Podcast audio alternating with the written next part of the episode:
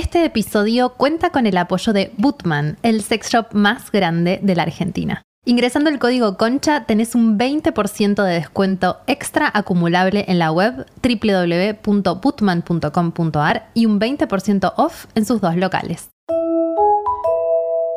En la Argentina, al 2022, solo el 28% de las licencias de conducir otorgadas son de mujeres.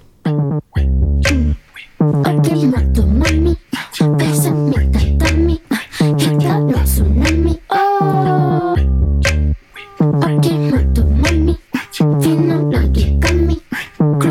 sashimi. Acá copia que ves, tú dale tu bendición. Y yo.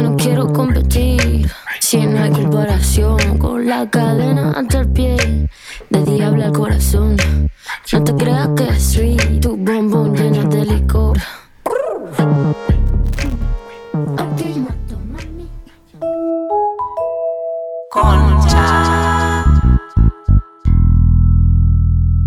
Bienvenidas a Concha. En este episodio, Concha al volante. Un tema que queríamos hacer hace mucho. Hace mucho. Y Cada, cada vez que salimos a la calle decimos, tenemos que hablar de esto. Sí, ¿se acuerdan que eh, a mí se me ocurrió porque me insultaron? Un, un hombre gratuitamente estacioné en la puerta de su casa y me dijo, ¿qué haces estacionando acá, pelotuda? Y yo tipo, esto, esto es en chiste, esto es en serio. Apreté el botón del, del- de, de bajar el... De que el salga la bazuca del capot y lo Y lo miro y le dije, ¿me estás diciendo en serio? Pero no te das cuenta que estás en la puerta de mi casa. Me empezó a decir cosas que no tenían absolutamente ningún sentido. Y, y en un momento le contesté y después dije, mejor me callo porque va a sacar un arma y me va a matar, básicamente. ¿Y saliste de la Eh, puerta de su casa? me fui porque lo otro que pensé era que me iba a destruir el auto. Me Mm, fui y me sí, estacioné en otro lado, pues estaba en un lugar, en un barrio. Pero fue muy raro. Mm. Y me parece que hay que hablar de esto. Pero Babi Checopar no te puteó en el auto También, también. me puteó. Yo, tengo- o sea, yo esto me lo traigo acá montado en el hombro. Sí, Babi Chicopar me puteó una vez también. Fui, Saliendo a un estacionamiento. Entrando, entrando Ah. a un estacionamiento. Estaba ent- entré al estacionamiento, él venía atrás mío. Mi auto tiene una calcomanía feminista, hay que decirlo. Mm. Estoy segura de que Babi la vio. Una amiga ayer me dice, ¿por qué tenés esa calcomanía? Boluda, te van a tomar de punto todos los machirulos que van por la calle. Encima tu auto es re femenino. Mi auto es de mina, muy de minita. Y nada, tardé un segundo en juntar mis 35 bolsos que acarreo siempre adentro del auto para bajar. Y, mm, y Babi me tocó bocina, pasó por al lado, porque se ve que tenía cochera ahí, y me grita, eh, no me acuerdo, como, pedazo de boluda, te forra que tardás tanto. Y pasó, y el chico. Del garage, que era venezolano y no tenía idea de quién era Babi Echecopar, dice, ay, esto es famoso, este seguro es un famoso que se cree que es muy importante. Leo, no tenés, no tenés ni idea de quién es. No solo es un famoso, sino que es un ser nefasto. Qué mal que vive Babi de Checopar, boluda. Yo no quiero decir nada, pero a la Pobre. semana lo- le robaron el- un Rolex que tenía. Ay. este, ha sido maldecido por, por las brujas del más allá. Eh, sí, te pasan cosas cuando sos mujer en el auto, por la calle. Es muy peligroso. A mí no me pasaron muchas, la verdad. ¿No te pasaron muchas? No. Yo No siento me que me he comido puteadas gratuitas por ser mujer, que, que siento que si yo hubiera sido un tipo no me la hacían. Yo soy bastante en el estereotipo, bastante tipo manejando, porque voy rápido, voy pasando autos. Soy bastante un ser del mal manejando, digamos todo. Creo que manejar es como mi peor versión, saca a veces lo peor de mí, no me enorgullece en lo más mínimo, pero... mm, eh, sí siento que me he comido puteadas que, que se hacen los piolas porque sos una mina. Si sos Mm. un chabón, no te lo hacen. No, No te- sé, a mí no no. te pasó. No, no me pasa. Laura igual pero maneja sí, bien y maneja muy tranquila. Sí, pero mm, no sé por qué no me ha pasado. No me he puteado con chabones. Qué suerte, gorda. Sí, re. Sos una pequeña minoría. Seguro. A mí posta. me ha pasado bastante, pero cosas como que de verdad, o sea, obvio que a veces me putean porque me mando algunas, pero me ha pasado muchas veces de que no sé con qué. Esto, como que le estacionas en la puerta al flaco y te, te, te, te violenta, o Babi porque tardé un segundo más en bajarme en el garage.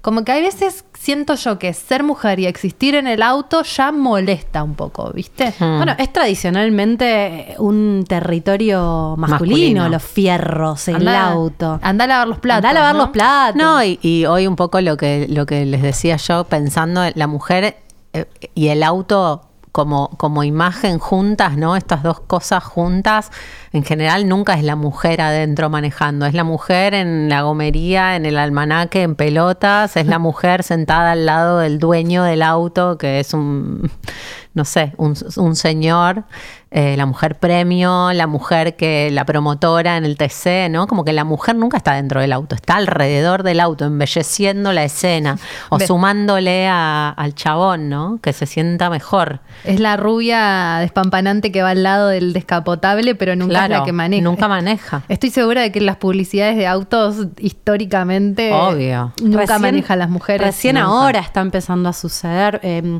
yo para, para, para este episodio Mm. escuché un episodio de publicitarias, del podcast de publicitarias, eh, donde en un momento eh, mu- muestran, o bueno, muestran, si se ve que, que escuchan algunas de las publicidades de autos y algunas eran, no Sí. podías creer, no eran tan viejas y atrasaban un siglo. Publicitarias es un podcast que está muy bueno, que recomendamos, que habla sobre, bueno, la publicidad en distintos ámbitos, comentándolo también desde una perspectiva De género. de género. Sí. Feminista iba a decir, Total. pero es de género. Es de ¿no? género, Tenemos que, tenemos que en estos conceptos. Sí, totalmente. Tenemos tanto que aprender todavía.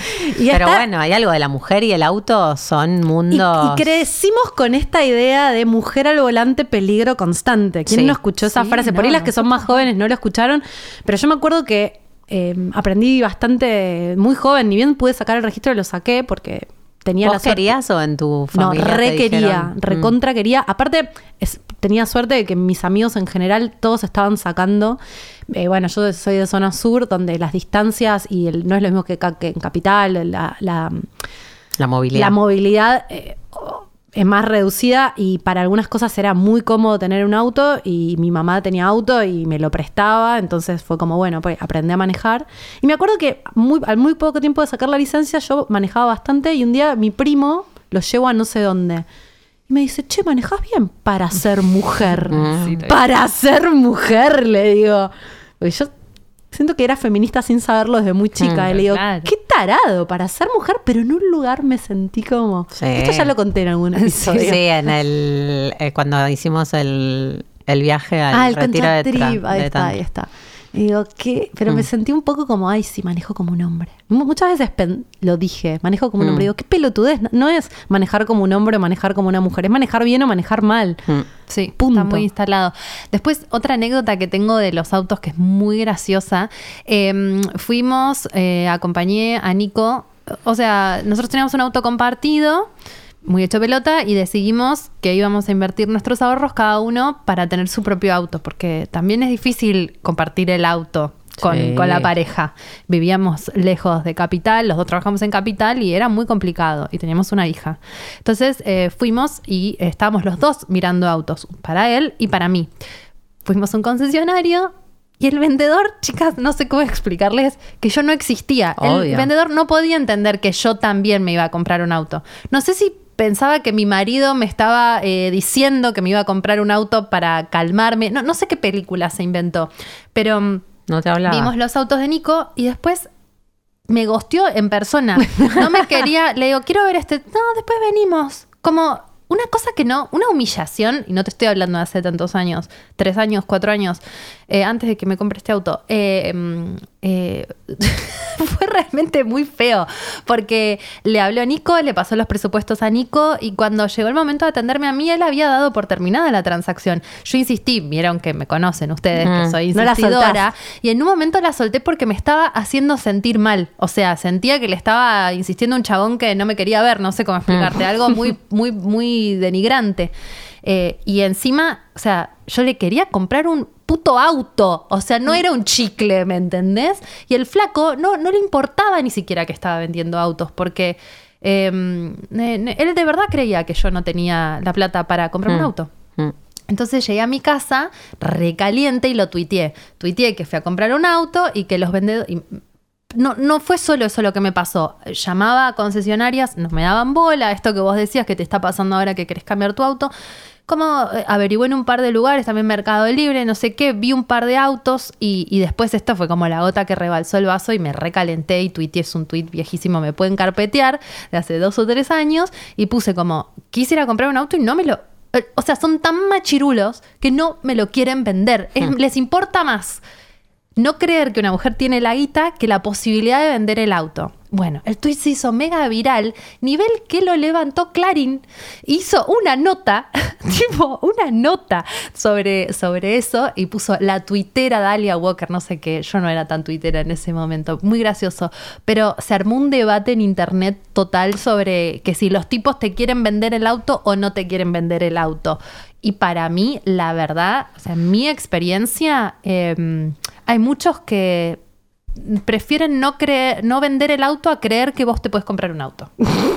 lo juro por Dios, empíricamente lo experimenté, sucedió. Fue lo que pasó. Yo debo decir que ahora que estoy buscando autos, no, me creen bastante que me quiero comprar un auto y me están insistiendo bastante. Me tuve que gostear a uno porque me está insistiendo un montón.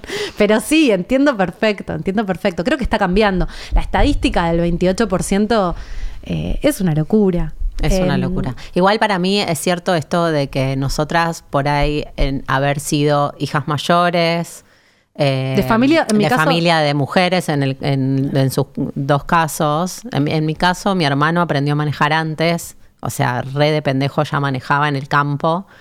Eh, pero bueno, yo saqué el registro primero porque yo era más grande y lo pude sacar. Pero tu mamá manejaba. Mi, mi vieja eran dos hijas mujeres de un chabón que estaba muy consciente de proveerles a sus hijas de independencia al nivel en el que antes de enseñarles a manejar les enseñó a cambiar la goma. Genio. Ay, tu necesito abuelo. aprender. Sí, genio Laura, total. ¿nos puedes enseñar? Sí, re, hagamos un tutorial, es re fácil. Posta. Sí, No, sí, sí, hagámoslo. planazo. La Bueno. próxima nos juntamos y aprendemos eso. Mi abuelo, antes de enseñarles a manejar a mi, a mi vieja y a mi tía, les enseñó a cambiar la goma para, para que estuvieran tranquilas, seguras, independientes, de que no necesiten nada. Y en mi caso, un poco que también, como que era muy obvio que yo, de hecho, en el Zona Sur lo podía sacar un 17, año antes, sí. a los 17. Y yo a los 17 iba al colegio, llevaba y traía a todos los pibes que, con los que hacíamos el recorrido.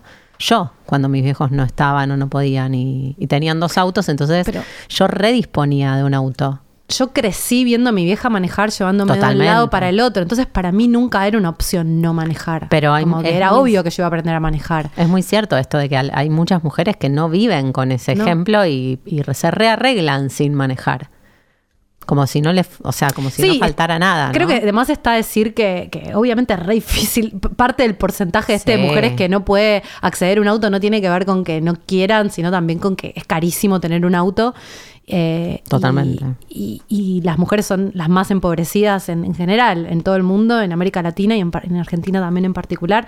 Entonces hay una cuestión obviamente económica que Mm. nosotras tenemos el privilegio de haber podido... Yo digo que mi, mi auto mío sola lo tuve bastante pasados los 30. Yo lo Sí, tuve a los yo también. 38, mi Sí, primer sí, auto. yo también a los Yo hace, 35. yo hace tres años, este que recién Eh, me pude comprar. Si no manejaba el auto de mi mamá y Claro. cuando me mudé a Capital estuve mil años sin manejar porque no, no tenía plata ni ahí para comprarme un auto. Pero sí es cierto que, que hay una sensación de libertad de, de- de tener tu auto y de poder manejar que, que está bueno que, que si tenés la posibilidad para mí no dejes de sacar el registro o de tenerlo por, por cuestiones más de limitantes de, de miedo, de creencias, de, de, de cuestiones machistas, ¿no? De que, ay, bueno, total, mi, mi pareja tiene auto y me lleva. Y para mí es cierto, yo lo he hablado en terapia, para mí es cierto para la bici incluso.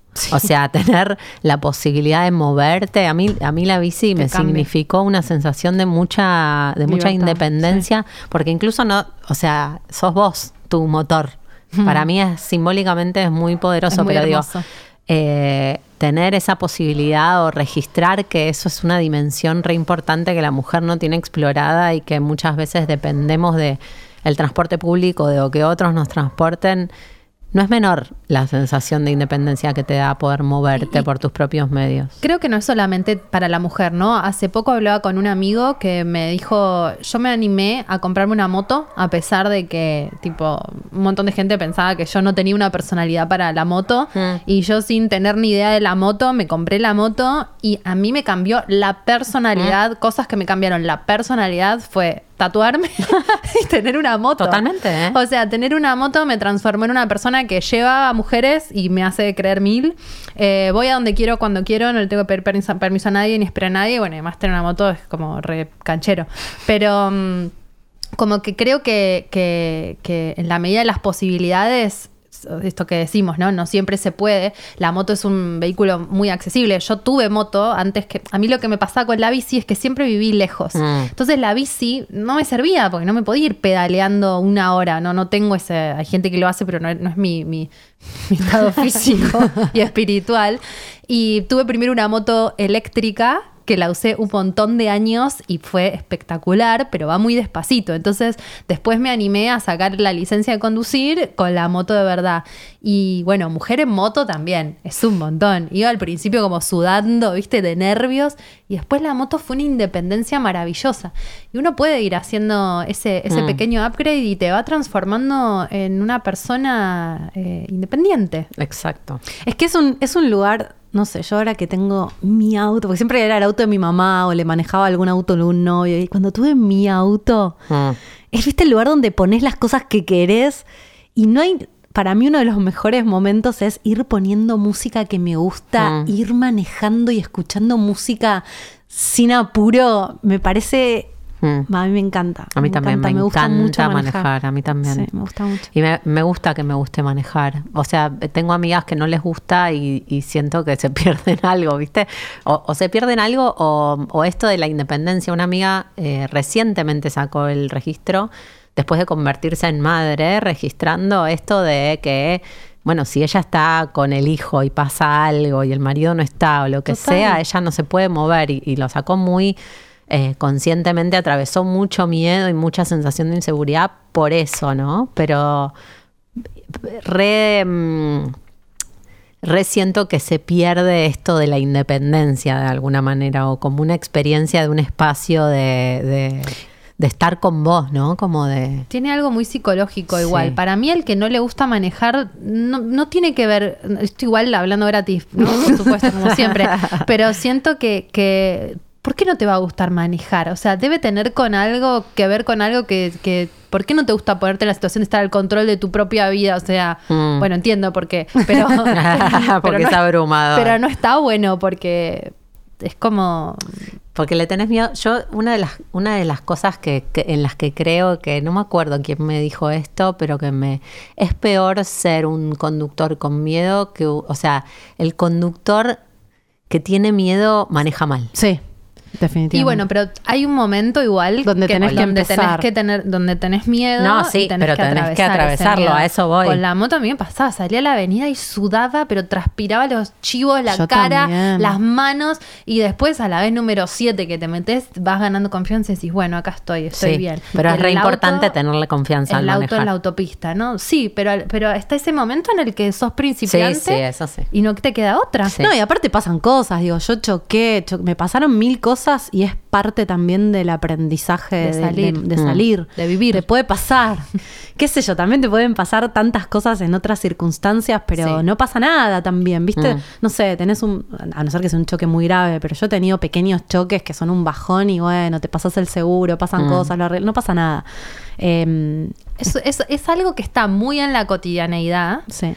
y que, mm, y que no, no lo pensamos como un espacio propio, ¿no? Como un espacio ganado. Digo, por ahí nosotras que tenemos la suerte de tener auto hace relativamente poco, nuestro propio auto, pero no se piensa como un, como un territorio más que la mujer puede ganar o que puede ocupar. Pero incluso puede las parejas. laboral. Digo, el Mm. famoso auto familiar que en general, si se tiene que elegir quién maneja, la mayoría de las veces, cuando hay una pareja hombre-mujer en un auto, ves al chabón manejando. O qué auto tiene el hombre y qué auto tiene la mujer. La mujer siempre tiene la van y el hombre por ahí un auto más. Sí, o el hombre tiene el auto más caro y la mina tiene el auto más barato, puede pasar también. Sí, sí, Eh, sí. Creo como que también hay algo de, de que lo hablamos siempre en otros aspectos, como de disputar espacios.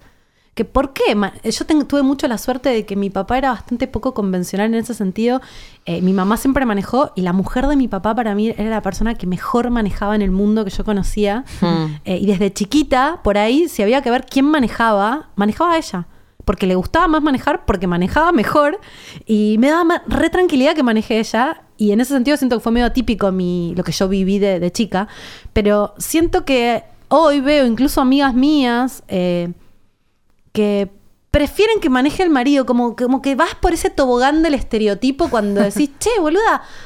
Yo sé que es más cómodo por ahí que te lleven, pero está bueno disputar si el auto de los dos que maneje vos. No, y además porque la disputa no tiene solamente que ver con el auto, un poco lo que, como hay algo de, de es un terreno, es como, la, como las finanzas, que antes de Claro. entrar decíamos Sí. algo de eso, es como te perdés de, de tener poder, de decisión, de agencia sobre, sobre tu movimiento, no es, no es nada Tiene- inocuo. Tiene mucho que ver con, con las finanzas. Siento que es como, para mí viene como de, de- de- de siempre que el hombre es el que maneja la plata y el auto, ¿no? Sí. Entonces vos estás como ahí medio pidiendo permiso para moverte hacia algún lugar o para tener unos mangos para, para hacer algo. Y cuando vos tenés tu plata y tu movilidad, ya sea unos patines. por eso digo lo de la bici, una no es joda. eléctrica Sí, o como una sea. bicicleta. Entonces tenés tu plata y te podés mover, ya no te pueden controlar tan fácil. ¿viste? Y Mm. ahí no te, un poco no te para nadie, porque en realidad es este un poco en sentido figurado, pero después eso se empieza a trasladar a los límites de tu mente, donde no hay Exacto. límite. Es que pienso que la mujer históricamente su, eh, su objetivo o su mm, rol estaba dentro de la casa y el auto es lo que te permite salir, Mm. ¿no? A conocer nuevos mundos. Ay, estoy- me estoy acordando que yo de chica no sé por qué me había suscrito a la revista Aventura. Me copaba todo el tema de las 4x4. O sea, no sabía ni manejar, pero yo flasheaba con tener una 4x4 y salir a la montaña a meterme en, en cosas. No sé, me Yo parecía le tengo lo más. pánico a quedarme en el barro o en la arena. Pánico. Sí, Pero es a lo único. Le tengo pánico. Es rarísimo porque me encanta manejar, me encanta manejar en todos lados, pero la sola idea de quedarme embarrada, creo que tengo un trauma de niñez. O sea, pánico, terror. ¿A ustedes Pasa- les da miedo algo del auto? ¿La ruta, por ejemplo, manejan? Eh, sí, manejo. Me- no me siento tan cómoda por ir manejando. eh, lo hago, eh, pero porque soy mandada, pero la ruta, por ejemplo, las altas cumbres, la ruta donde hay Mm. mucho zigzag y es en montaña, Me encanta. voy chivando. Las pocas veces que lo hice, prefiero que lo haga alguien más. Y me da bronca eso, porque no, tengo que poder hacer yo, pero me da, me da un poco de miedo. Mm.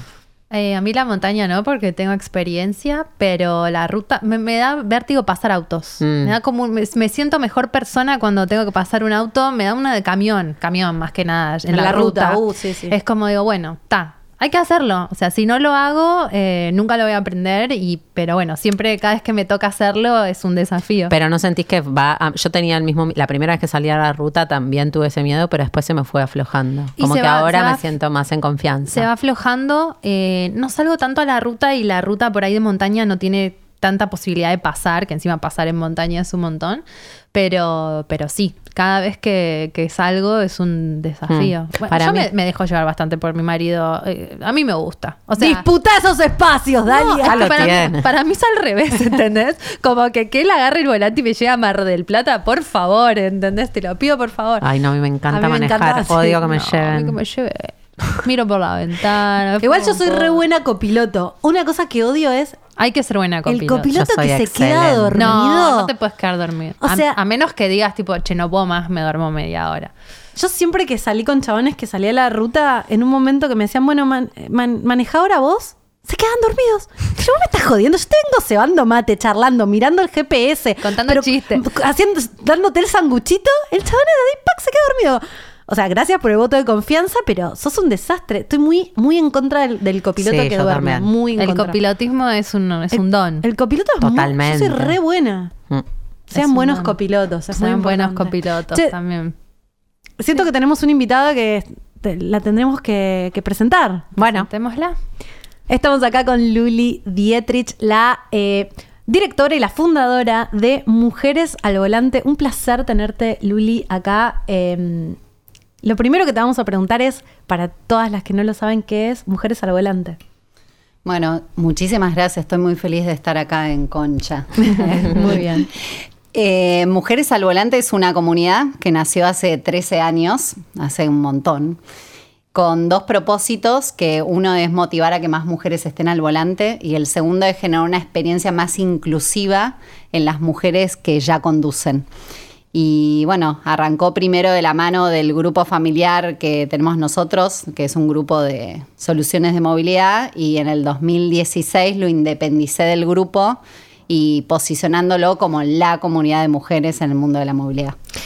Eh, antes de, o sea, al principio hablábamos un poco de las estadísticas eh, y que nos sorprendieron. O sea, Mm. a mí me re sorprendió. Tenemos A mí también. en- de todas las licencias en Argentina, el 28% solamente son de mujeres y el 72% de, de hombres. Y mm, en, en ese contexto es muy lógico que exista, un- que sea necesaria una comunidad de, de mujeres al volante. Cuando vos lo creaste, eh, ¿tenía que ver con esto en mente? Eh, ¿Cómo Mujeres al Volante ayuda a, a- en, en qué sentido ayuda a las mujeres? Sí, cuando lo creé, primero fue por mi propia experiencia de nacer en una familia con dos hermanos varones y entrar desde muy chiquita a los 18 años en una industria tradicionalmente machista. La industria automotriz, la como industria pocas. automotriz y yo siendo teniendo socios varones, entonces más allá de que mi viejo siempre fue como muy precursor, pensá que nuestra empresa tiene 58 años y mi viejo puso una vendedora mujer hace 58 años, donde era muy raro que una vendedora te venda un auto. Mm. Lo mismo con las asesoras de servicio, entonces yo medio como que mamé eso de que no había género en el mundo de la movilidad, pero yo observaba algo distinto a lo que me habían criado. Entonces en mi carrera de directora de marketing dentro del grupo, yo notaba inclusive que nuestros vendedores, venía una pareja varón-mujer y el vendedor solo miraba al varón. Eh, Hablan en singular, es muy Hablan impresionante. en singular y como que la mujer no ni opina en la compra del auto y como que la mujer no iba a poder comprar un auto. Y me empecé a hacer distintas preguntas y dije, bueno, yo que nací casi en un auto, amo manejar, es como mi terapia el auto. Eh, digo, tengo que hacer algo. Lo sentía como hasta inclusive como una responsabilidad, ¿viste? Cuando vos preguntás cuál es tu propósito en tu vida y yo dije, yo estaba como medio perdida, tuve como mi escuela secundaria muy bardo. eh, de ser como la ovejita de la familia, repetí, me echaron del colegio, esto, lo otro, hasta que después me encarrilé y sentí como que era una responsabilidad y ahí dije, hay que armar algo. Y primero lo hice con las clientas de nuestra empresa y después dije, no, esto tiene que llegar a más y yo tengo que ser realmente objetiva de poder ayudar a todas las mujeres y que no tenga un fin comercial esto. Y ahí lo independicé y pensá, con el dato que ustedes dijeron, cuando arrancamos en el 2009, el porcentaje ese era solo el 24% de licencias. Y yo eso no lo entendía y hacía la misma cara que todas decimos o todos de...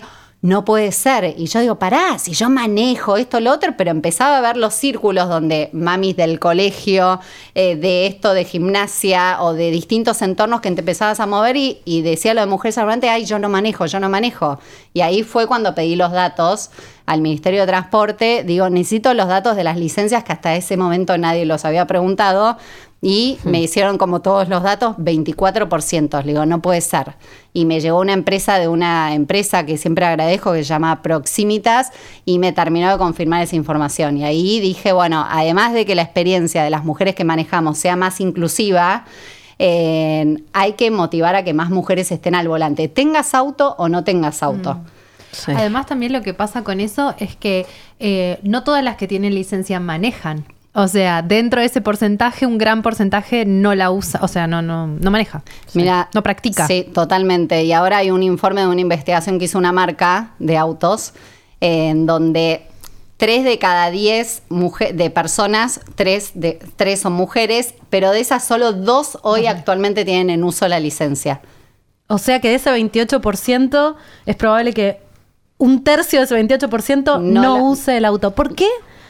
Son menos, o sea, nosotras tenemos, tenemos como nuestras teorías, pero ¿por qué crees que las mujeres manejan tanto menos que los hombres? O sea, que de 10, pe- de, de 10 personas, los que manejan son 3 mujeres y, 7 hombres. Sí, sí, y en, en verdad dos. En verdad, dos. claro. eh, porque además llegaron al proceso de sacar la licencia de conducir, que también es todo un proceso que para el varón es un trámite y para la mujer no. Entonces se prepara todo, pero después no logra estar en la calle. Hay como distintos motivos. Uno es las creencias populares que te inhiben en poder sacar la licencia de conducir, que es, eh, lo buscas en Google. Yo cuando armé, registré la marca Mujeres Volante, dije, ¿en qué lío me metí? Porque eran todos accidentes tremendos de mujeres o poses sexuales dentro de un auto, el reflejo de un estereotipo de la mujer al volante que no es el real. Claro. Entonces ahí hay un tema que la mujer viene con esa creencia que las mujeres no podemos manejar como los varones.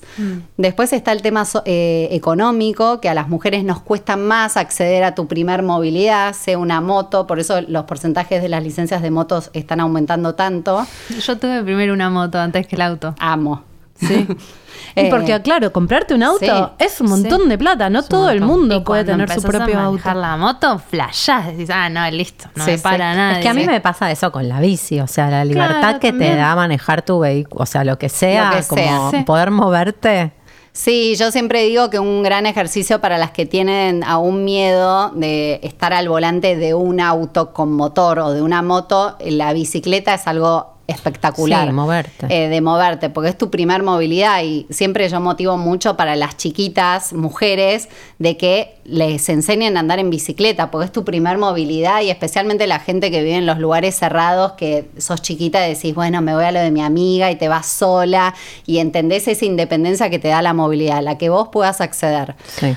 Hablando de los factores, decías, bueno, un, un tema es las creencias, otro tema es em, El acceso económico el acceso al económico vehículo. y además Y después está el tema del temor, que las, las mujeres que vienen con una familia en donde las mujeres no manejaron, que inclusive sigue pasando, yo tengo 49 años y sigue pasando de mujeres de 49 años que sacan su licencia de conducir y es la primera mujer que conduce en la familia. Vienen con todo eso que las mujeres en la familia no manejan, entonces empiezan de más tarde y les genera miedo.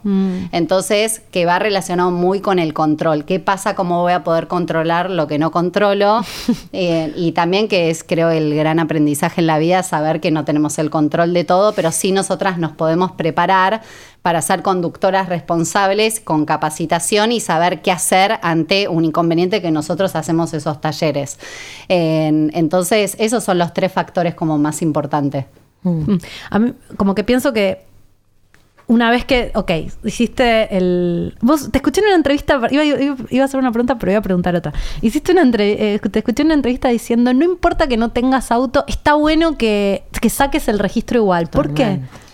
Porque primero que nadie sabe mañana lo que va a pasar. Mañana te puede llegar un auto del cielo, te puede, podés conseguir un empleo donde te dan auto o te exigen. tener eh, saber manejar.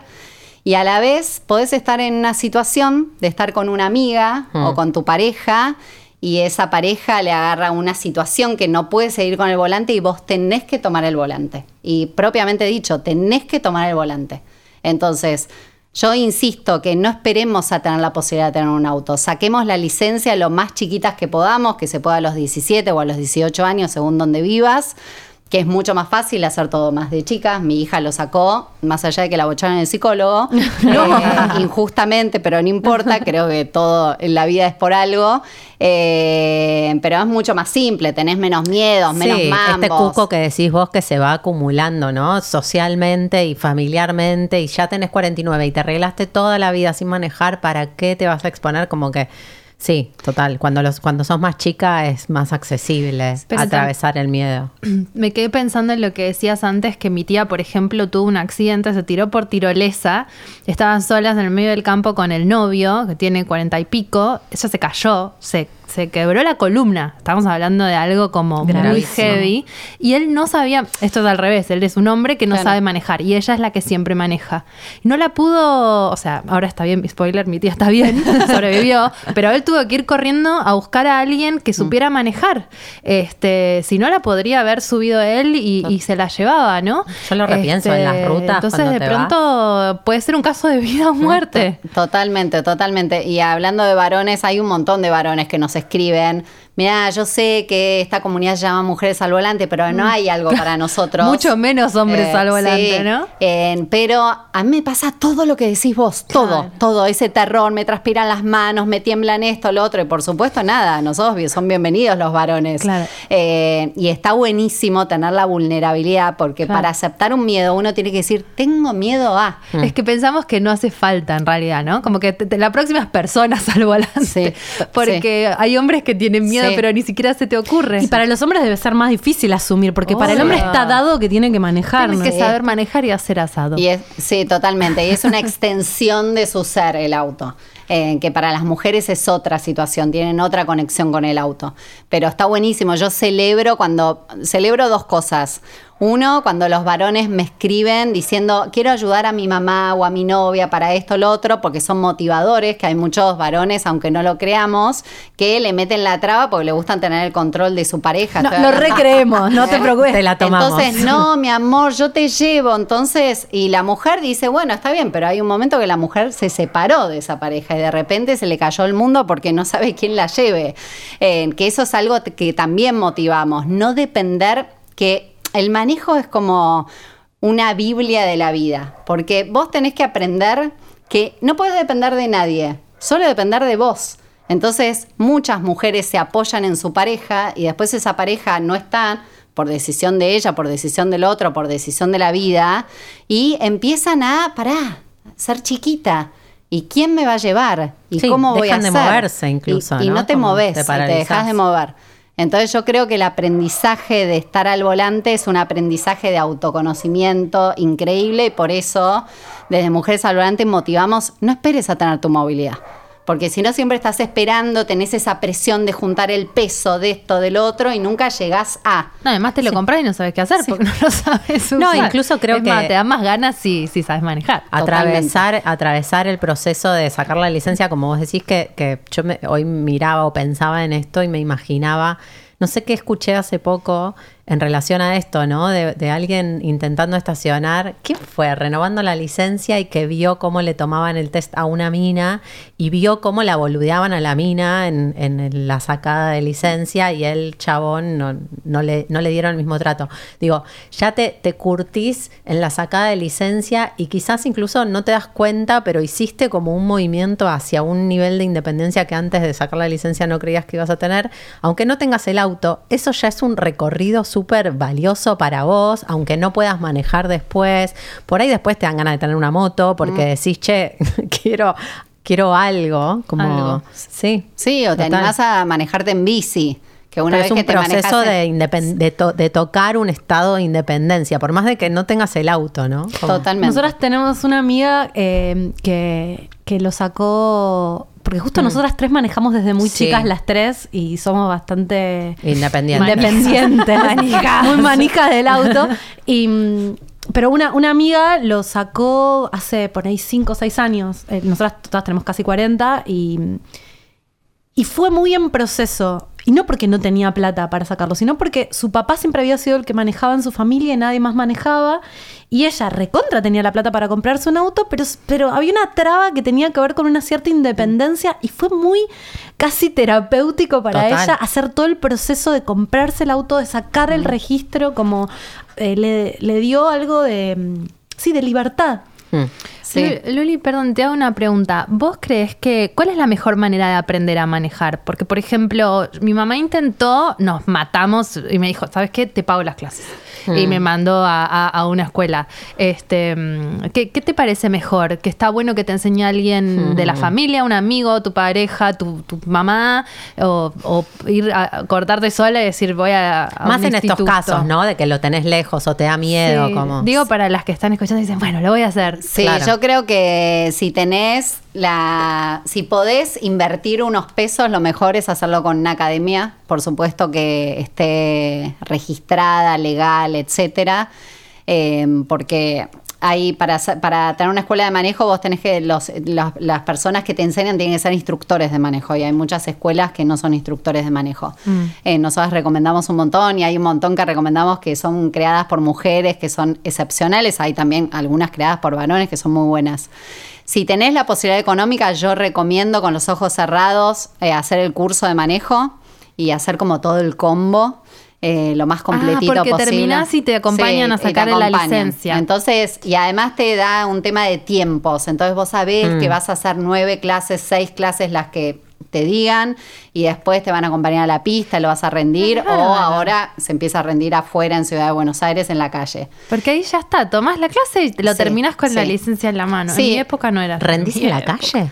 Ahora en Ciudad de Buenos hay muchos lugares, no sé si Rosario, no- en, en muchas provincias ya lo hacen en la calle y en Ciudad de Buenos Aires, que es uno de los lugares que hacías en circuito, ya ahora creo que a fin de julio, agosto, empieza circuito en la calle. Wow. Yo lo hice en la calle. Yo Vos no. también. No, ¿en Lomas? En Monterrande era en la calle. Yo, lo, me, Yo no. me hizo andar por la calle, estacionar en la calle, todo en la calle. Yo no, no hice nada, estacioné y nada más. Bueno, no, y antes inclusive Era así ni, de- ni así- estacionabas. Así de fácil. Sí. Total. Eh, sí, sí, y está bueno que sean más exigentes los exámenes claro. al volante, Eh, porque la verdad que, que está bueno. Hay en lugares afuera que son tres días, que te llevan un día a la ruta, otro día, bueno, está la típica película, viste, que te ponen el café, que no puedes tirar una gotita de café, y son más exigentes. Muchas argentinas que se van a vivir afuera dicen, estoy tratando de sacar la licencia y me bochan, me bochan, me Wow, bochan. Mira. Eh, así que yo creo que la escuela de manejo es una buena alternativa. La pareja yo es la última. Eh, yo, por ejemplo, a mi hija le enseñé yo, la llevé a la pista de práctica en roca. También hay que tener en cuenta que no se puede enseñar no siendo instructora en la calle. Claro. Eh, Claro. Entonces tenés que ir a las pistas, que hay muy pocas en Argentina. Hay una en, al lado de donde rendís, en Parque Roca, que sacás tu turno y es muy económica para ir, que podés ir. Yo a mi hija la llevaba ahí y es un tema de tiempo, dedicación y amor. Y esto que decís vos también de constancia, ¿no? A mí me enseñó mi vieja y mi viejo, se, se fueron turnando, pero había algo como, todos estábamos muy decididos que yo tenía que sacar la licencia, entonces yo no me sentía en... a veces reclamaba yo, che, tenemos que salir a, Sí, sí. a practicar, pero mis viejos no, no- no se trababan ahí. Sí. Si estás sola y pusheando y tenés que pedir y pedir y que no se mueven, es más no. jodido. Sí, ¿no? Se además a, a veces termina siendo como un conflicto. Claro. ¡El embriague! Sí. ¡No, Sí, el Es. Estás rompiendo la acuerdo- el auto. La acuerdo a mi vieja, tipo, dije, ma, no, me parece que esto no está bueno. A mí me pasó lo mismo. Mi mamá prendía el pucho y se agarraba del, ¿cómo se llama? de la manivela. Iba temblando y yo me sentía mucho más insegura. Claro. Digo, no, no soy buena en esto. Sí. No, además cualquier gesto que hagan, cualquier Sí. palabra te mata la autoconfianza. Claro. Entonces los instructores o instructoras ya están curtidos con eso, entonces te van a motivar. Pero un padre o una pareja te puede llegar a decir cualquier cosa y que te arruina tu proceso de aprendizaje Claro. y tu autoestima. Salís tipo trapito. Yo sabía que no iba a Luli, poder. ¿y, y qué precio tienen? ¿Tenés idea ahora o no? no sí, están más o menos los packs de Hoy, 4 de julio, que el dólar Sí, se- no, hoy- no pasado sé. mañana, pasado mañana volvemos a Y en. Ciudad de Buenos Aires, ¿no? Entonces vamos Sí, a ponerle un mini sí. contexto del En cual. Ciudad de Buenos Aires, hasta ayer, un paquete podía salir 18, 20 mil pesos Ah, de billete. 6 o 9 clases, medio con el combo. Y, pero después hay algunas escuelas que podés llegar a conseguir en 14 mil pesos. Pero también es según el pack que te hacen. Hay lugares que te hacen clases de una hora y otras de media hora. Entonces es según, pero eh, Más anda o en eso. menos. sí. 2022, ¿eh? 4 de 2000, julio de sí. 2022. Mañana no sé. Mañana no sé. O sea, Luli- mañana seguro no sabemos. Una- eh, suponete que, ok, rompimos los miedos, las creencias, las tradiciones, eh, tenemos la plata, lo hicimos, sacamos la licencia, empezamos a manejar. También no es lo mismo entrar al mundo de la- del manejo siendo hombre que siendo mujer en un montón de sentidos. Mm. Eh, Mm. Primero, yo he tenido, eh, todas hemos tenido experiencias donde los hombres son más violentos por ahí con una mujer o donde En la calle, en la decís. calle pasan, pueden pasar cosas y entonces también tenés que estar preparada. Em, pero por otro lado, hay un montón de cuestiones relacionadas al saber sobre el auto Tenemos para proponerte unas puntas que, para que yo- al volante. que me pasa a mí. El otro día pinché una goma y nunca me preocupé por saber cambiarla. Llamé al seguro y me quedé esperando en el auto que viniera un tipo a cambiarme la goma que me lo hizo en 5 minutos y yo estuve Igual, 45 Ahí te hago una minutos. interrupción porque Sí. no viste nuestro tutorial. No, no lo vi. Bueno, No lo vi. Tienen uno, ya lo vi, ya lo vi. Yo aprendí un par de tips. O sea, ¿qué hay? ¿Con qué hay que seguir capacitándose una vez que una saca la licencia? El manejo es como todo. Eh, y es como la profesión de una, que constantemente te estás capacitando, cuando aprendes un idioma, que es constante tu proceso de capacitación. Entonces, yo tengo como una frase que me sirve mucho y creo que le sirvió mucho a la comunidad de mujeres hablantes, que el conocimiento te genera seguridad y la seguridad te genera confianza. Y cuando te, te sentís confiada, se te van todos los miedos. Entonces te podés manejar sin temor en cualquier situación. Entonces, primero nos tenemos que capacitar para sacar la licencia y después de que sacás la licencia de conducir, capacitarte del conocimiento del auto, que hay que leer el manual. Eh, mi hermana, eh, Connie, eh, bueno, sí, tengo una sola hermana mujer, eh, ama leer los manuales y se lee todo y así es la mejor forma que aprendes. Y los manuales del auto son excepcionales, son espectaculares porque te tiran todos los tips. Entonces hay que leer el manual, hay que ver los tutoriales de mujeres al volante, de las cosas más importantes de qué hay abajo del capó. Eso le decía a Jimé. Yo, sí- yo, me, yo soy bastante. Sé cambiar una goma, las he cambiado. Pero, ¿qué hay debajo del Enseñanos. De- Sí, no, eh. después viene competencia. ¿eh? ¿Qué hay debajo del capot? Me Claro. resulta eh, abrumador. El otro día me, eh, tengo algo con el sapito que, que me encantaría poder resolverlo yo porque son de esas pelotudeces que se lo llevas a alguien y te faja. Claro. Y, y no tengo idea. Como mami cómo- cómo albañil, mirar. mami albañil Claro, versión auto. Total, Bueno, Bernie mami hace- tuerca. Sí, ella hace algunos tutoriales de auto. Eh, bueno, el del neumático lo, lo hizo con nosotras. Ah. Eh, pero sí, lo de nosotros tenemos como, como el tema del sapito, cómo medir el aceite. Nosotros ya no enseñamos cómo cambiar el aceite porque ahí ya hay chicas que sí lo enseñan, pero nosotros es cómo saber si tenés que cambiar el aceite, las cosas fundamentales que tenés que saber del auto que también te generan un empoderamiento a la hora de ir al taller, a la concesionaria. Entonces él te está hablando de, mirá, el aceite está negro y vos sabés que es un aceite negro o está bajo, los niveles, el tema de los neumáticos, eh, cómo saber la presión de los neumáticos, dónde fijarte, que hay muchas mujeres, o varones también, que no tienen ni idea cuál es la presión del Ay, neumático. está en la puerta. Bueno, y lo tenés o en la puerta de la conductora, Sí. en- o en la tapita del combustible, o en el manual. En el manual tenés todo. Entonces, es constante la capacitación y la verdad que está buenísimo porque vos ante alguna situación, muchas dependemos del celular, que vos puedas llamar a la grúa para que te cambie el neumático, pero quizás te quedaste en el medio de la nada y lo tenés que resolver y estás sola. Entonces está bueno y es simple cambiar un neumático. El tutorial está como muy explicado. Nosotros hacemos muchos talleres gratuitos en donde enseñamos estas cosas. Los hicimos en forma online y los hacemos en forma presenciales en algunas concesionarias de algunas marcas, que los hacemos con el apoyo de algunas marcas, por eso siempre agradezco mucho, porque gracias a eso podemos hacer todo nuestro laburo eh, gratuito. Y ahora tenemos como un proyecto de ir a los lugares más vulnerables y enseñarles a las mujeres, porque está lleno de autos y las mujeres no lo saben usar. Entonces les queremos dar su empoderamiento para que puedan hacer su trabajo con las motos, con los autos, en los lugares donde no llega esa información. O ellas no, no están con el tiempo para estar a hacer un taller online. Porque también manejar es una salida laboral. Ahora que está el Uber, el Rappi, eh, es una posibilidad más de trabajo y no sé, a mí cuando me tomo Uber o algún taxi, prefiero ampliamente que sea mujer. Es importante. Mira, nosotros con Cabify estamos, hicimos una campaña para aumentar los porcentajes de mujeres eh, con licencia profesional para que puedan conducir Cabify y es impresionante cómo crecieron los porcentajes de las mujeres conductoras para usar la aplicación de Cabify, porque muchas mujeres necesitan hoy un ingreso extra, entonces tienen el auto, entonces lo usan para las aplicaciones de Cabify, Uber, etcétera. Y después lo mismo en lo que hicimos con Scania, que hicimos un trabajo de aumentar más mujeres camioneras. Amo. Eh, entonces Scania lo que hizo es una capacitación para que las mujeres puedan sacar su licencia de transporte de carga y todos los años se egresan 24 mujeres porque hacen dos, eh, dos, eh, episodios eh, de mujeres conductoras. Y nosotras trabajamos con ellos y la verdad que está buenísimo porque se genera empleo en puestos que tradicionalmente estaban ocupados por varones y no- las mujeres camioneras que se sumaron hay la mitad que vienen de la familia de camioneros, pero otras que no. Una que era eh, guitarrista, otra que era pintora, otra bióloga, y nada. Es re buen sueldo. ¿Eh? Eh, y encima dicen, no, yo me voy con el camión tres días. Escucho un podcast. ¿eh? Mi- escucho concha. Eh, mi marido se queda con los pibes y nada, yo estoy en el camión sola en la ruta. Y hay todo un trabajo de las estaciones de servicio, los lugares de parado que se están ayornando para recibir a las mujeres, claro. porque también ese era un temita, que era Sí. todo un mundo masculino en donde la mujer se encontraba en un baño que no estaba para ella. Mm.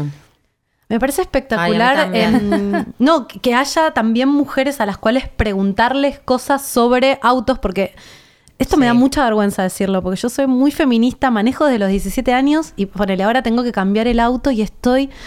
Ah, cómo me gustaría tener un novio que me, me cambie el auto y yo no tener que meterme en este chino que no sé qué me conviene, si meterme en un plan, si meter... Me escriben todos tipos vendedores que me, que me dicen cosas y yo no entiendo si me están queriendo cagar o no, no entiendo.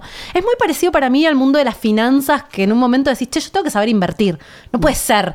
Eh, o tengo que saber maneja- manejar mi economía o tengo que saber... eh, manejar las cosas del auto, del- ir al mecánico, saber cómo cambiarlo, qué me conviene, qué no me Bueno, conviene. pero por eso surgen las comunidades como bueno, Mujer Financiera para ayudar a Sí, Sabri, total. para ayudar a las mujeres con las finanzas y Mujeres al Volante para ayudar a las mujeres con el mundo de la movilidad. Entonces nosotras tenemos todo, también nuestra asesoría de las mujeres que nos escriben, che, tengo que comprar un auto usado, ¿qué tengo que hacer?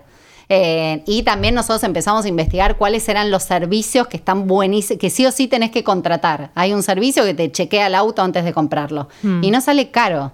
Y la verdad que cerrás los ojos, porque yo te puedo decir, che, podés chequear esto o lo otro, pero tiene, puede haber un vicio oculto. Después me escribí, che, Luli, me dijiste que el auto estaba sí, bueno, o pero. terminás llamando al novio de una amiga Sí. que te lo mire y después decís. Entonces, mujeres al volante en eso es tu mejor pareja. Voy ya mismo, salgo de acá y me voy a meter en mujeres al volante. Porque también es como no tenés que saber todo, pero saber lo mínimo para saber a quién pedirle ayuda o a quién contratar para no estar tocando de oído, ¿no? Porque también hay cosas que, que es como el médico, en un momento aceptás que bueno, sí, sí, ya vos sí. no y- sabés. Y, y confiar. pero sí, sí. podés resolver Pero es este, como lo que mínimo. saber que no tiene género, como cambiar una rueda, abrir el capot y saber de qué se trata, saber cómo hacer determinadas cosas, hay, es como todos podemos hacerlo igual independientemente de- del género. Sí, totalmente. Y el conocimiento también te hace un manejo seguro, porque vos Mm. al conocer sabes que tu auto está en buen estado. Eh, totalmente. entonces, y eso no tiene, la seguridad no tiene género. Yo me- Entonces, yo, me hubiese ahorrado un par de problemas si hubiese conocido mejor mi auto de quedarme en Sí, lugares. es que yo siento, en mi caso, ponerle, terminás no llevándolo porque no querés enfrentar el momento de estar en el mecánico sintiendo que te está pelotudeando, Sí, que te va está cobrando el triple. Sí, lo pospones. Sí. Para mí lo pospones también por eso, porque no estás segura, porque no Sí. tenés confianza. Sí, también hay talleres mecánicos Sí. que eh, eso también hay como una creencia y yo no es porque venga del palo de concesionarios, pero hay, yo también me acuerdo que en un momento era, viste, conversación, todos los vendedores de autos son unos garcas. Entonces yo digo, hay empresas que tienen una trayectoria eh, y hay un montón de talleres mecánicos de barrios que son Sí. excepcionales. Entonces también nosotras tratamos de buscar de red de contactos, sean varones o mujeres, concesionarias o talleres, que te sirvan como una red de apoyo. Y también por eso tenemos nuestro grupo, hay un grupo privado de Facebook que todo el tiempo se tiran datos, que Mm, inclusive a mí bueno. me sirven los datos porque... Claro. Yo así conocí una escuela de Córdoba que me la recomendaron, entonces hice un Zoom en pandemia, la conocí y hoy la recomiendo sin haberla probado, pero confío en toda la comunidad que la recomienda. Entonces se hace una red de contactos de buena gente. En- ¿Y hay, hay mujeres mecánicas? Ay, iba a preguntar lo Sí. Hablando Sí. de, de- Mira, nosotros en, rubro. en Dietrich tenemos una que lo más gracioso cuando yo manejaba recursos humanos en ese momento y la entrevisté y me dice, bueno, yo soy mecánica, amo ser mecánica y mi marido era costurero. El marido de ella era costurero. Rompiendo todos los estereotipos. Digo, chau. Después, bueno, se separó, no importa. pero bueno, ella es mecánica. Hay pocas, pero cada vez hay más. Eh, mujeres mecánicas que aman y que saben lo mismo que los varones, y porque es un tema de capacitación. Todo en lo que te puedas capacitar no hay género. Qué loco Entonces, eso. lo que pasa es que las mujeres nos interesamos menos por eso, es como el mundo de los camiones. Hay menos mujeres porque no se daba la posibilidad de que más mujeres se sumen a ese mundo.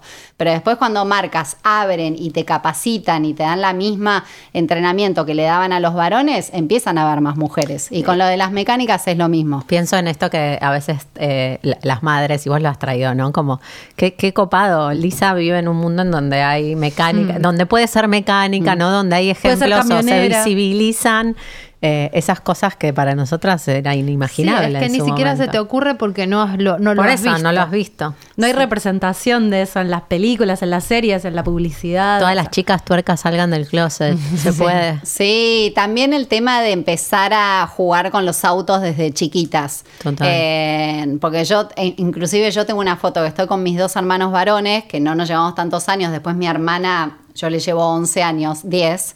eh, y están mis dos hermanos con el auto y yo con el cochecito de las compras. Y nada, esa foto, digo. Ese es tu auto. Claro, le digo, ¿qué pasa ahí? ¿Por qué no estoy con el autito? Y ahora yo la veo a mi sobrina eh, con su hermano varón y cada uno de los dos tiene su autito y andan así y el hermano corre en los kartings y ella dice, yo cuando deje los pañales también voy a correr en los kartings. Entonces está bueno eso porque empiezan. Nosotros estamos yendo mucho los domingos al cartódromo de Zárate porque mi sobrino corre en karting. Eh, León López, ok, síganlo. Eh, y hay chiquitas que están corriendo y es impresionante porque están haciendo un espacio. Ya Yanina Sanasi, que es una piloto, ya lo hizo, pero ahora ves que las nuevas generaciones de chiquitas y cada vez más en las categorías hay. Eh, y está buenísimo eso. Qué lindo. Y está bueno que de entrada las chicas, nosotros teníamos una idea que ya en algún momento lo vamos a hacer, que cuando nazcan las mujeres mandarle un autito de regalo. Ah. Eh, que este sea tu juguete preferido, no lleves tu muñeca, lleva tu autito y nada, y al varón en la muñeca. ¿Y por qué? De, de empezar a cambiar los juegos. Mm. Y así la movilidad empieza a ser parte de nuestra vida también, como fue de ustedes, que empezaron de chicas, y como fue de mía, que bueno, mi viejo me llevaba a hacer coleadas al igual que mis hermanos varones. Eh, después dejé de ser pistera porque empecé a ser una conductora responsable, pero bueno, me hice algunas, les pisteaba a mis amigos de la facultad, hacía cualquier cosa. No, de chicos, viste que no, no, no nos No matamos. sos de- muy consciente. No, Sí, no. no, más que antes no había, yo la veo hoy a mi hija, tiene un nivel de conciencia de educación vial y de responsabilidad, especialmente con el tema del alcohol, que nosotros insistimos mucho en el tema del alcohol, que son cosas que se tienen que evitar. Y la verdad que tiene un nivel de conciencia que yo en su momento no lo tenía, que lo aprendí de grande y hoy motivo a que todos los padres que tengamos hijos o hijas, eh, desde, desde el arranque los enseñamos a ser un conductor responsable y que lleve más amor a la calle y no más ruido, ¿no? Sí. Porque hay como mucha violencia y una de las campañas que a mí es la que más me gusta, que se llama Por más amor en las calles, es de empezar a respetarnos en las calles. Y, Sí. viste, al llegar a la esquina, empezar a saludarnos y no tirar el auto eh, Sí. al, al que está cruzando. Yo que soy de pueblo es muy loco el switch, porque cuando voy a San, Ma- soy de San Martín de los Andes, voy ahí, o sea, se frena en todas Todo. las esquinas. La gente cruza, no está esperando que vos frenes, la gente cruza, ¿viste? Y es como que mi mamá me dice, ¡frena! sigue, sigue pasando lo de la madre, ¿viste? Siempre Pero- me dicen de lo de San Martín de los Andes Son muy y respetuosos. sí, eh, que en otras provincias no pasa. Eh, y ahí te das cuenta que puede, porque siempre damos los ejemplos de lo que pasa afuera. Pero acá en Argentina también, ¿por qué en San Martín de los Andes es el paso y por qué en Tigre no? Ay, por dar un ejemplo. Es una ¿eh? costumbre, ¿no? Eh, entonces, nada, y yo siempre digo, porque a veces está la famosa frase que dicen, no, los que andan en bici o los que andan en moto, no. Yo ando en bici, en moto, en auto, en camión, soy peatona y en todo tengo mi misma conducta. Y es la conducta que tenés en la vida. Entonces también el auto, el aprender a manejar, te, te implica un cambio en cómo tenemos que comportarnos circular. en la sociedad. Te enseña a circular. Sí. Yo me redoy cuenta, yo ando mucho en bici y manejo. Y me redoy cuenta en bici quiénes manejan y quiénes no manejan. Porque tenés un código, ¿no? Avisás cuando Sí, vas a pasar. El ciclista que no El maneja ciclista que auto, no maneja se cuenta, nota. sí. Sí. Sí, Sí. totalmente. Y el Sí. peatón también para Sí. mí. Coincido. Tenés con un registro. Sí, y, y- y tenés una sensibilidad a los ritmos, a por dónde estás caminando, a qué persona, digo, en la calle caminando.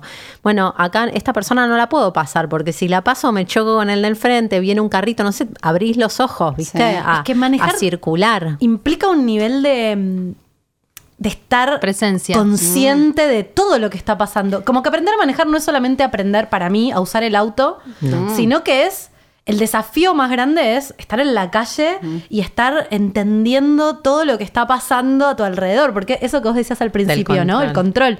Es verdad que no tenés el control. Estás en contacto con un montón de otras personas que también están manejando, con un montón de leyes y señales que tenés que aprender y entras en otro ritmo. Pero por eso el que maneja, digo, para, para las mujeres que estén escuchando esto, que les dé miedo no tener el control, el que maneja no tiene el control tampoco. No. No, se trata de tener el control cuando manejas, para mí. Se trata de estar disponible Atento. a dialogar y a circular con otros al mismo tiempo. No es, no es tener el control de lo que pasa en la calle. Sí, para mí hay tres cosas, o no sé si son tres, las estoy pensando ahora, pero uno es cuando vos te convertís en conductora o conductor, es qué aporte vos le vas a dar a, a la calle, ¿no? Mm, total. ¿Qué pasa en todo, no? Bueno, yo vengo acá a este programa, ¿qué aporte le voy a dar? La verdad está bueno dar como un aporte positivo y que alguien se lleva, che, me quedo esto. Entonces, yo voy a aportar amor y respeto, que es lo primero que necesitamos, porque cuanto más conductores o conductoras hay, necesitamos mejor convivencia. sí. Entonces, eh, uno es eso.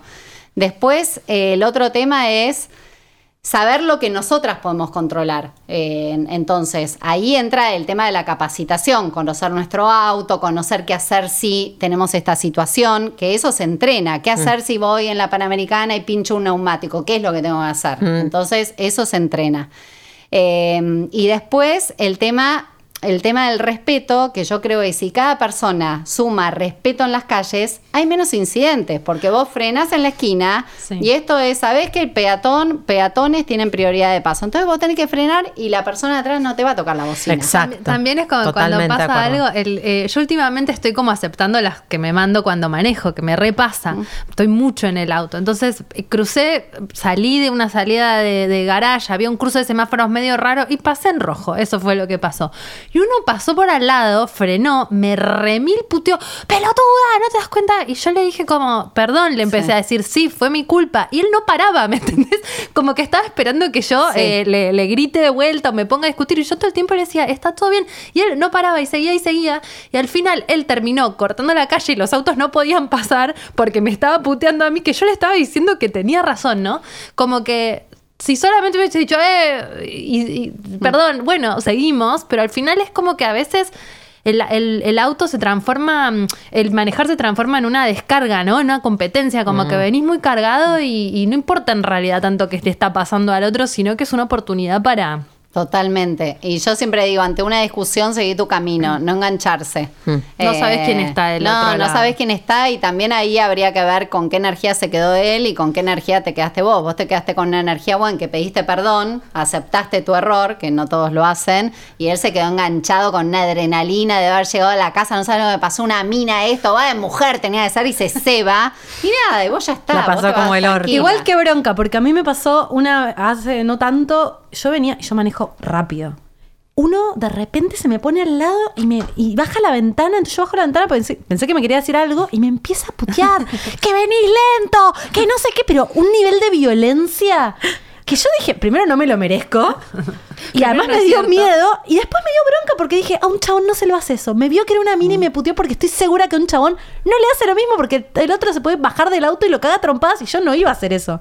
Y digo, qué mal eh, que a veces las mujeres tenemos que soportar también eso, Sí. que es más excesivo, yo siento, por ahí hacia nosotras. Obvio. No lo sé. No, sí, totalmente, pasa. Pero yo también en eso digo que eso, que nada te quite tu momento de, y alguien dijo recién, el volante es el gran desafío para poder estar en el momento presente. y es total. nuestro gran desafío como seres humanos, que no logramos estar en el momento presente y por eso te mandan un chat en el auto y eh, no la agarrás y estás pensando y que esto y lo otro, y por eso ves tantas personas que usan el celular al volante. Y yo siempre digo, el auto te enseña cómo tenés que vivir, porque vos tenés que estar con todos los sentidos activos, no responder, no opinar, Entonces, alguien te agrede, listo. Yo siempre digo, una persona que me acompaña en, en mi camino espiritual, podríamos decirle, me dice, vos imaginate que son todos peces que están tratando de sobrevivir en esta vida. Sí. Entonces, si los ves como Eso siempre. pececito, claro, decís, bueno, él, claro, está tratando de sobrevivir y sacó toda su catarsis conmigo porque soy mujer, pero bueno, yo sigo mi camino y sigo mi momento presente y que nada intervenga en ese momento de estar al volante. Con las chicas decimos que lloramos bastante en el auto. Ah, sí, Por re lo mal. menos Sí. Clau y yo, no sé vos Yo tanto. re ¿vos lloro en el auto y a veces me da miedo me porque voy llorando mucho. No, yo el otro día frené, frené. tipo Sí. baliza, frené Clave, para pero- llorar. frenar. Siento que esta situación de estar presente y por ahí escuchando una música que te gusta como mucho, Te conecta. este, de pronto es como un vacío donde pueden surgir cosas que no está en otro lado. No está en tu casa, no está por ahí en la calle, pero es un momento de total presencia en el que llorás porque te encontrás con vos. Sí, e- es muy lindo eso. Y yo tengo a toda la comunidad de mujeres hablante, le tengo prohibido escuchar radio AM, FM, perdón por las radios, solo podcast que hagan bien, y no es porque estoy acá en un podcast, o música eh, tranquila. Yo salvo cuando voy con mi hija de 19 años que me pone unos temones, que empiezo a interpretar las letras y digo, bueno, eh, pero en ese momento que estás vos sola... Nada de noticias, eh, yo me cargan porque yo no veo los noticieros, entonces me avisan, me dice, che, ¿te enteraste que subió el dólar? Sí, me enteré porque vos me lo estás contando. Eh, ¿o ¿Te enteraste que renunció tal?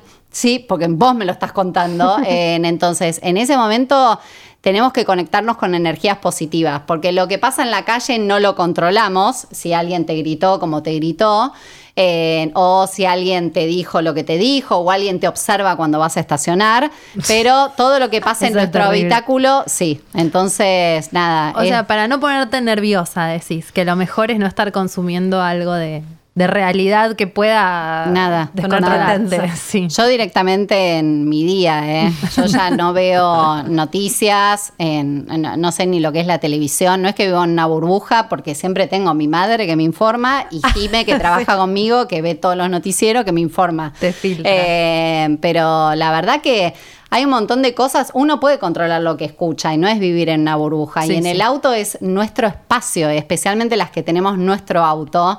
Es tu espacio, tu lugar, tus lugares. Vos elegís quién está. ¿Viste como cuando uno elige con qué personas rodearse? Sí, es también lo que escucha. Es como tu casa. Es tu casa y por eso surgen las emociones, porque vos es un momento que tenés tu espacio, no estás las que están con pareja, no estás con tu pareja, no estás con, yo tengo mi hija, mi perro, y es el momento. Yo filmo mucho en el auto, en el garage, y me cargan porque yo guardo en un lugar garage que me dicen, ¿qué haces tanto tiempo cuando llegás?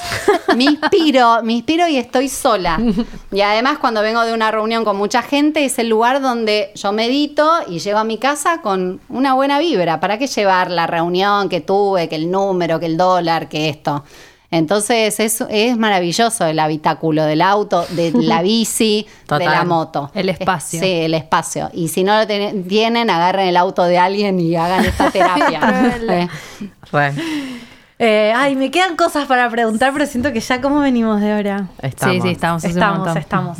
Bueno, Luli, muchísimas gracias. ¿Hay algo que, que te dan ganas de decir que no te hayamos preguntado, que, que quieras dejar como última Me reflexión? encanta de su mirada, es súper zen del auto, Sí. es bárbaro. En- quizás dos mensajes. Uno para las que no manejan todavía. em, las historias de mujeres al volante confirman que se puede. Inclusive nosotros ponemos, todos los domingos ponemos las licencias y muchas mujeres que ya fueron dos veces y las bocharon y la tercera es la vencida eh, y que no hay edad para aprender a manejar y que mm, lo- el gran desafío que también yo lo aplico en, en la vida, que no es fácil, ¿eh? porque a veces no lo puedo manejar, pero es aprender a manejar a nuestra querida cabeza. Mm. Y la cabeza constantemente nos inventa cosas que no son reales, porque solo lo que tenemos real es en este momento que estamos charlando nosotras cuatro y yo en un segundo no sé qué es lo que va a pasar. Y la cabeza por lo general nos anticipa, no vas a poder, vas a chocar, vas a esto, vas al otro, y hay que aprender a manejar la cabeza. Eso, por supuesto, las personas que meditan saben que se hace a través de meditación, O por lo menos en ese momento que nuestra cabeza nos está anticipando algo que no es real, focalizarnos en la respiración. Y así se logra el objetivo de sacar por primera vez la licencia de conducir o de sacarla del bolsillo y usarla. Y después, para las que manejan, que si hay algo que creen que no es amoroso en su momento de estar al volante, que lo hagan. Desde ceder el paso a peatones, todas las personas en el mundo somos peatones en algún momento del día y es importante, es una ley y hace mucho más amorosa las esquinas. Y cualquier cosa que implique tener un incidente como es agarrar el celular, no usar el, no usar el cinturón de seguridad, no poner a los más chiquitos en el sistema de retención infantil, todo lo que sea que sepamos que puede generar un inconveniente, que tengamos y que reconozcamos. Como vos dijiste, me mandé en luz roja o me aceleré, desacelerarnos y poder tener el control de todo lo que podemos controlar nosotras. Y nada, básicamente es eso. Y yo siempre digo que estar eh, mujeres al volante, más allá de estar al volante de una movilidad, es estar al volante de tu vida. Y a mí es lo que más me apasiona.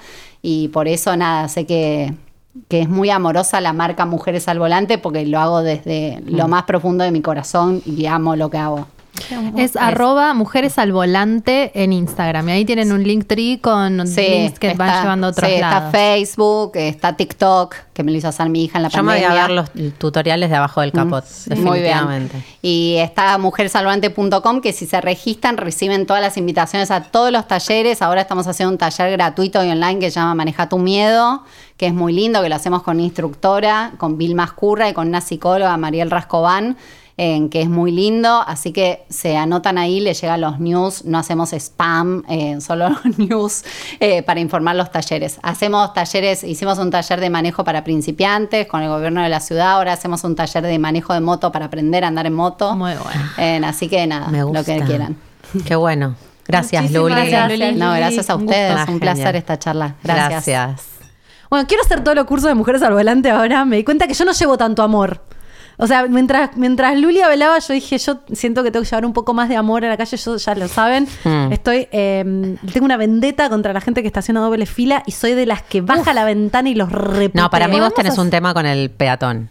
O sea, tenés que frenar en Freno las un poco, sí, soy un poco ariana para manejar. Claro. Debo confesar. sí. Hagamos un Instagram de anti gente que estaciona en doble fila y vos Ah. venís hace tres cuadras.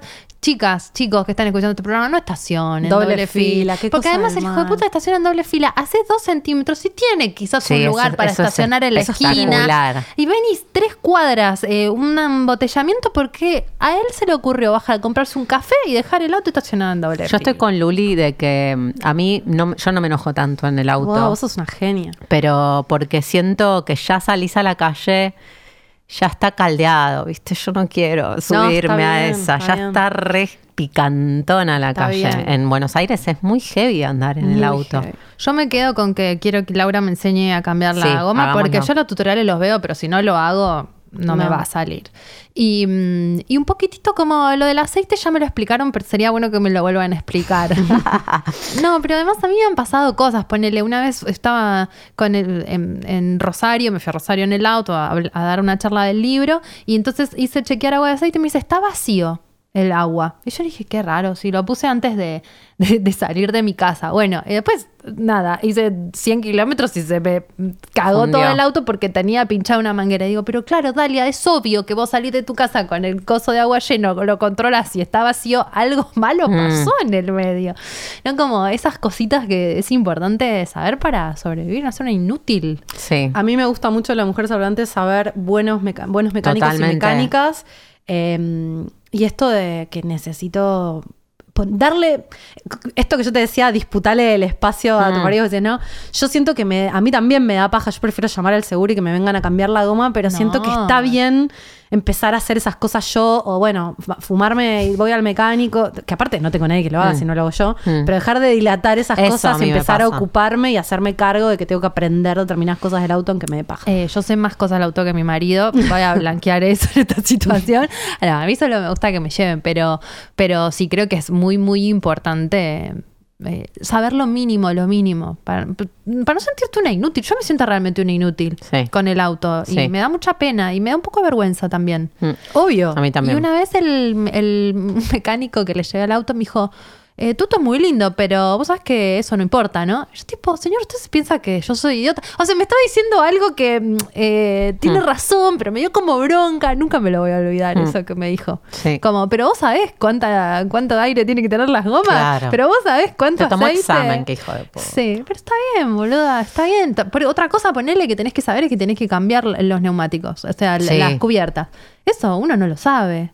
Y si no las cambias puede ser peligroso. Hay cosas que son muy básicas que Sí. tenemos que aprender. Sí. Es Por tu herramienta seguridad. de trabajo. Cuidas tu celular, cuidas tu computadora. Si tenés, cuida tu auto, tu bici o, O tu moto. Sí. Estoy de acuerdo. ¿Vos, Lau, qué te llevas? Em, no sé. no, Es que la verdad es retuerca, no Sí, no, me gustaría saber más del auto, la verdad. O sea, manejo, me gusta manejar, creo que soy bastante consciente, cuidadosa, respetuosa, no me da miedo. Eh, por ejemplo, sí en la ruta, que de- hablábamos de la ruta antes, me pasa que hay mucha violencia eh, en, en las apuradas, en los acercamientos. Mm. Yo en la ruta, como en la calle en la ciudad, pero que en la calle en la ciudad si te me- medio que te calentás, no pasa one. Pero en la ruta posta es más peligroso. Entonces deja pasar a todos los locos. Ay, Vos sí. pasás solamente cuando estés segura. Para mí ahí como... No hay me- apuro. sí, no hay apuro, no tiene sentido para nada, boludo. Que el, que el que está queriendo romper un récord para llegar al mar, que lo haga, que se mate. Como que ahí En es un son hombres, consejo. ¿viste? Sí, en general sí. Como los que, no hablamos de esto, siento que hay que mencionarlo. ¿Qué? Cuando estás queriendo estacionar y aparece un hombre de la nada a querer ¿Te contar. acordás que nos pasó hace poco? Se hace muy poco. Y aparte con la mejor te da hasta bronca putearlos porque ellos creen que te están haciendo un re favor. Hoy me pasó, sin ir más lejos, en la puerta de mi casa hay un... Yo tengo, vivo al lado de una, de una embajada, entonces eh, hay- hay una parte que no se puede estacionar porque está el cosito de la embajada con una especie de cono. Y yo tenía muy poco lugar entre el cono y el auto de adelante y lo estacioné y veo que se estaciona un auto atrás mío. Estaciono y digo, qué raro este auto. Y cuando me bajo me dijo, ah, no, te, te iba a correr el cono para que puedas estacionar mejor. Porque sos medio boludita. No necesitaba que me corras el cono, man. Estacioné perfecto. O sea, ¿qué te pasa? Y él, pero me lo dijo con un amor. Mm. Él creía que yo estaba necesitando eso. Sí, sí, sí. ¿Te pensás que a un hombre se lo hacen? No, por supuesto que no. A mí me pasó también una vez que esta- estaba con una amiga en el auto, estaciono eh, y el señor me dice como baja la ventanilla. Y dije, ¿qué, qué hice? Y me dice, "Mm, no vas a entrar. Y le digo, pero entré. No, sí, pero déjalo un poquitito más adelante. ¿Y él quién era? El encargado de la puerta del edificio de mi amiga, que no vio que estaba mi amigo. No importa. O sea, señor, ¿usted por qué va a opinar cómo estoy estacionando? ¿Qué carajo le importa si estoy lejos, cerca del otro auto? No es su auto, no son sus autos.